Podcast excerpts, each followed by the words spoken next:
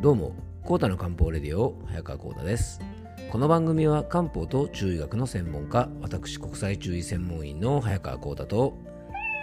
はい、アシスタントの猫林さんと2人でお届けいたします。猫林さん、今日もよろしくお願いいたします。はい、よろしくお願いします。えー今回はですね、体が弱るとストレスにも弱くなる、えー漢方で人間関係を円滑にする方法というね、シリーズで、えーテーマでお届けしたいと思います。はい。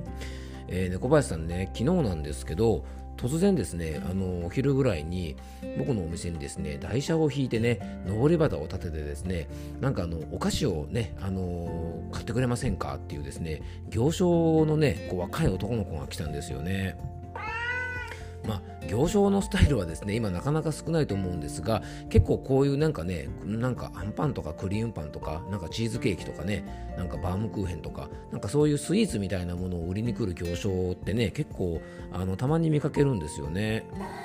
うん、でねあの、まあ、どうでもいいんですけどもちょっとふと思ったのがですねあのやり方で彼は果たしてあのあのお菓子をね何を売ってたかよく覚えてないですけど売ることができるのかなっていうふうにですねちょっと素朴な疑問を感じたんですよね。うん、でね行商っていうスタイルはね猫林さんほら昔からあるじゃないですかねやっぱりあのリアカーとかにねなんか物を積んで売りに行くってことは昔からある商売ですよね。なんですけどもね、まあ、今の時代ですね。あの例えば地元の人とかだったらねあの顔見知りとかであなんとかさんのところの例えばね、まあ、今じゃあんまりないですけどねあお豆腐かとかですねあのあると思うんですけどいきなりね見たことない人が来てですねあのお店にやってきてですねなんかバームクーヘン買ってくれとか言われてもですねいやいやいらないよってね結構なっちゃうと思うんですよね。だからうんどうなのかなっていうふうにちょっとね素朴な疑問を感じたんですよね。でねちょっとねあのうんって思ったのがその行商の人がですね別に態度はすごくいいんですよね。もちろん相手に物を買ってほしいと思ってるわけですから礼儀正しいですしあれだったんですけどねなんかね笑顔がですねすごくねなんかね言い方が悪いんですけどなんかちょっとインチキ臭いようなあの笑顔でなんとなくねまあ僕のこれ想像なんですけどねなんか会社とかのマニュアルでこういう笑顔で接してくださいってもし言われてるんだったらねあのなんか逆効果でなんかすごく不自然だななんなんてちょっと思っちゃったんですよね。まあすごくどうでもいい話なんですけどねやっぱなかなかこう物をね人に買ってもらうっていうのはね猫林さん難しいもんですよねほんとね。うん、で飛び込み営業とかもねうちの会社に来たりもするんですけどもなんかねいきなり知らないところから人が来てですね取引してくださいとか言われてもねいやいやいやあのどちら様ですかって話になっちゃうしね。例えば自宅にいきなり人がやってきてね太陽光パネルどうですかなんて言われてもですねまあいらないですよね。話って終わっちゃいますよね。あと電話とかでねなんか電話料金が安くなりますとか電気代が安くなりますとかインターネット回線がなんちゃらですとかいうね勧誘の電話とかもねめちゃめちゃかかってきますよね猫林さんね。うん、でまあお仕事でねそういう仕事やられてる方ってね、まあ、あのすぐ電話もガチャって切られたりしてねきっとあの大変な思いされてるのかなと思うんですけどもなんかね行商の若い子を見てですねあのちょっとねこうなんていうのかな、うん、あのやり方ってどうなんだろうっていうふうにちょっとねふと疑問を持ったのでね、えーちょっと冒頭のお話でさせてもらいました、まあ、僕だったらねきっとある程度信頼関係を作って、まあ、少しずつですねやっぱねあの地域の人とかと関係性を作っていきながら、まあ、自分の売ってる商品を信頼してもらって、まあ、ご購入していただくのが一番のねある意味近道なのかななんて思ったりしました。まあ、皆さんもね仕事されてるといろんなご苦労があると思うんですがあの、まあ、僕の仕事みたいにですねお客様がねあの朝お店を開ければうちのお店にですねお客様の方から来てくれたりとか例えばセミナーに申し込んでくれたりとかねノートの記事を購入してくれたりするっていうことは、まあ、ある意味ねああいう姿を見てると本当にありがたいことだななんていうふうに感じました。あのいつもね本当皆さんありがとうございます、まあ、本当僕は恵まれてるなと感じます、えーそれではコータの漢方レディオ今日もよろしくお願いいたします。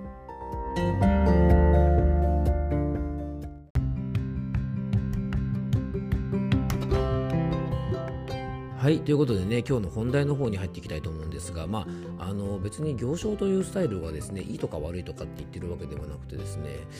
うん、なかなかねあのスタイルでうまくいくのかなって疑問に思ったんでちょっとね自分に置き換えて考えてみたかったんですよね。自分だったらねあの例えばねあのバームクーヘンを売らなきゃいけなかった時に、うん、果たして訪問販売で売れるのかななんて特に食べ物っていうのはね今非常に皆さんもねいろいろ警戒心も強いと思いますし知らない人がいきなり来て買ってくれるもんなのかななんて思ったのでねあのちょっとそんなこと思ったので冒頭お話しさせてもらいました。結構長くなっちゃいましたね。はい。えーとじゃあ本題の方に入っていきたいと思います、えー、今回はですね体が弱るとストレスにも弱くなるっていうテーマなんですがあのー、今回ですね、まあ、体が弱ってるとストレスを感じやすくなりますよっていうことをテーマにお届けしたいと思うんですがねあの誰しもご経験があると思うんですが普段ならイライラしないようなことでイライラしたりとか普段なら気にならないようなことをくよくよ気にしたりするってことは結構皆さんありませんかね。あの実は同じストレスでも体の状態で受け取り方が違ってくるっていうふうに考えるんですね。で今日はその話をちょっとしたいなと思います。でちょっとしたことでねくよくよしたりとかイライラしたりすると当然人間関係ってうまくいかなくてね、まあ、自分で余計なストレスを作ってしまったり他人との関係が悪化してしまったりと、まあ、当然ですがいいことってないんですね。で今日のお話がねちょっとでも皆さんのね人間関係が円滑になって毎日を楽しく過ごすためのですねヒントになれば嬉しいなと思います。でストレスの受け取り方は体調によって変化する、まあ、こういうお話をするとですね皆さんよくねストレスイコール対人関係のトラブルっていう風に想像されると思うんですが決してそればかりではないんですね。で体調で受け取り方が違ってくるストレスというのはメンタル的なストレスだけでは決してありません。一般的にストレスというのは負荷ですよね。あの上は重たい荷物みたいなもんなんですね。なので精神的な負荷だけではなくて暑いとか寒いとか痛いとか痒いっていうですねこの身体的ストレスによっても、まあ、これもね実は体調によって感じ方が違うんですよね。むしろですね身体的ストレスの方が体調で受け取り方って違うんじゃないかなと思います。同じ寒さや痛さでもですね元気な時に受ける寒さとか痛みと弱ってる時ではですね当然受け取り方が異なります。で体が弱っている方はですね神経が過敏になりやすいっていう話はね以前も何回かしたことあると思うんですがなのでねちょっとした痛みでも強い痛みに感じてしまったりちょっとした寒さとかでもね寒い寒いって言ったりちょっと暑いだけでももうダメだってなっちゃったりとかしてね体調を崩しやすくなってしまいますで体がしっかりしてると当然ですが身体的ストレスには強くなりますまたですね体が受ける、ね、あの身体的ストレスは体が弱っていればダメージが大きくなるのは分かりやすいかもしれませんが精神的ストレスにもですね同じことが言えます。で皆さんもね経験があると思うんですが、えー、冒頭でもちょっとお話ししたようにですね疲れてる時は普段気にならない程度の言葉でもすっごく落ち込んでしまったりとかいつもだったら「はいはい」ってねこう流せるような内容のちょっとした嫌味なんかをね言われたりしても真に受けてですね怒りの感情が強く出たり落ち込んじゃったりする時って結構あると思うんですよね。この違いが実はですね体の状態なのではないかなと思います。あの負荷なのでストレスって負荷ですよね。なのでねちょっと重さで例えるとね荷物の重さも体調で感じ方って違いますよね。元気な時はですね10キロの荷物でもねもう重く感じないホイホイ運べるんですが体調が悪かったらですね23キロでもこう重く感じたりねして持ちたくなくなっちゃいますよね。で体も同じで無理していたりとか睡眠不足をしたり、えー、していればですね、まあ、どんなものでも重く感じますし例えばね女性の方だともともと元気とか血液が不足しがちな方、まあ、中医学的にはですね気血が不足しているような方は例えば月経前後のようにですね血液とかエネルギーが必要な時期になったりとか妊娠中とか授乳中のようにですね体の力が必要な時期になると普段は大丈夫な荷物、まあ、これストレスでもですね重く感じてしまう、まあ、過度のストレスに感じてしまうということがあるんじゃないかなと思います。あとですね体が弱ってる時とか病気の時、まあ、不調の時はですね体にとってもピンチなので必死にね僕たちの体を守ろうとします。なのでねそう守ろうとすればするほど神経が張り詰めた状態になりますからいろんなことがですねこう結構ですね、えー、気になって仕方がないんですね。なのでね今はですね、まあ、こういうまだまだねコロナ禍というストレス状態ですしで今仕事もね頭脳労働も多いしでまたね肉体疲労も多い方が多いと思います。で生活も多様化していて日々僕らはねいろんなストレスを受けている状態ですのでまずですね心の不調を感じた時は自分が今元気なのかっていうですね自分の体の調子をしっかり確認してあげるといいと思います。で確認のポイントは結構シンプルでねあのご飯が美味しく食べれてるかちゃんとお腹空いてるかね。でちゃんと睡眠が取れてるかお通じがちゃんと出てるかっていうですね、えー、漢方の問診でもこの3回と言われるね会食快眠快便を非常に大事にしていますのでまずこの3つが揃ってるかっていうことはですねあの大前提として確認しておきましょう。でそれに加えてですね肩こりとか頭痛とか腰痛とかねいろんなアレルギー症状女性の方だと月経トラブルがないかどうか、まあ、こういったところを確認してですねもしそういう体の弱りがあるんであればまずそういうところからお手入れをしてあげるとですね同じストレスでも受け方が結構違ってくると思います、えー、体は心の器なんて言葉がね、えー、あります。で体をコントロールするのは当然心なんですが器であるですね体は心がピンチの時は器として守ってくれます。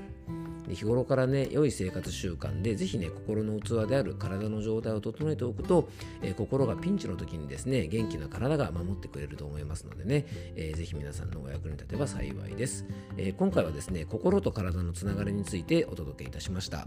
えー、最後に僕からご案内がありますのでねもしよかったら最後までお付き合いください。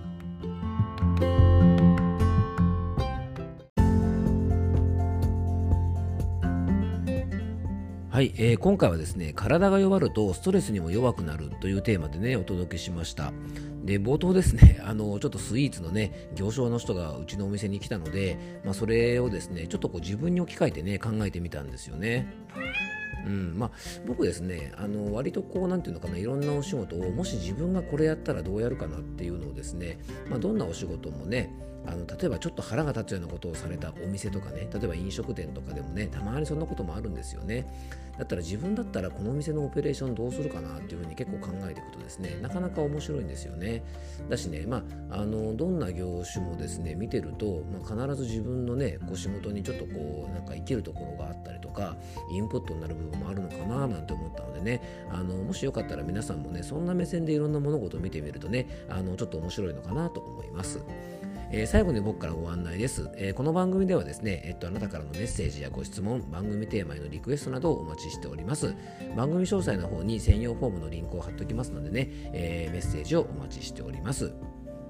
そして僕がね、この番組でお話ししている内容などは、えっ、ー、と、ノートのマガジンですね、コータの漢方ラボというですね、えっ、ー、と、健康コラムをね、毎日更新している、えっ、ー、と、ページがあるんですが、そちらの方で、えっと、見ていただくこともできます。こちらね、月額500円のマガジン会員に、え登録していただくとですね、えっと、月額500円で、このノートに掲載している全部のね、あの、有料記事、えご覧いただくことができますので、えー、ぜひですね、毎日ね、あの、ちょっと気合い入れて配信してますのでね、もしよかったらこの番組同様ですね、ノートのマガジンの方もご覧いただけたらと思います。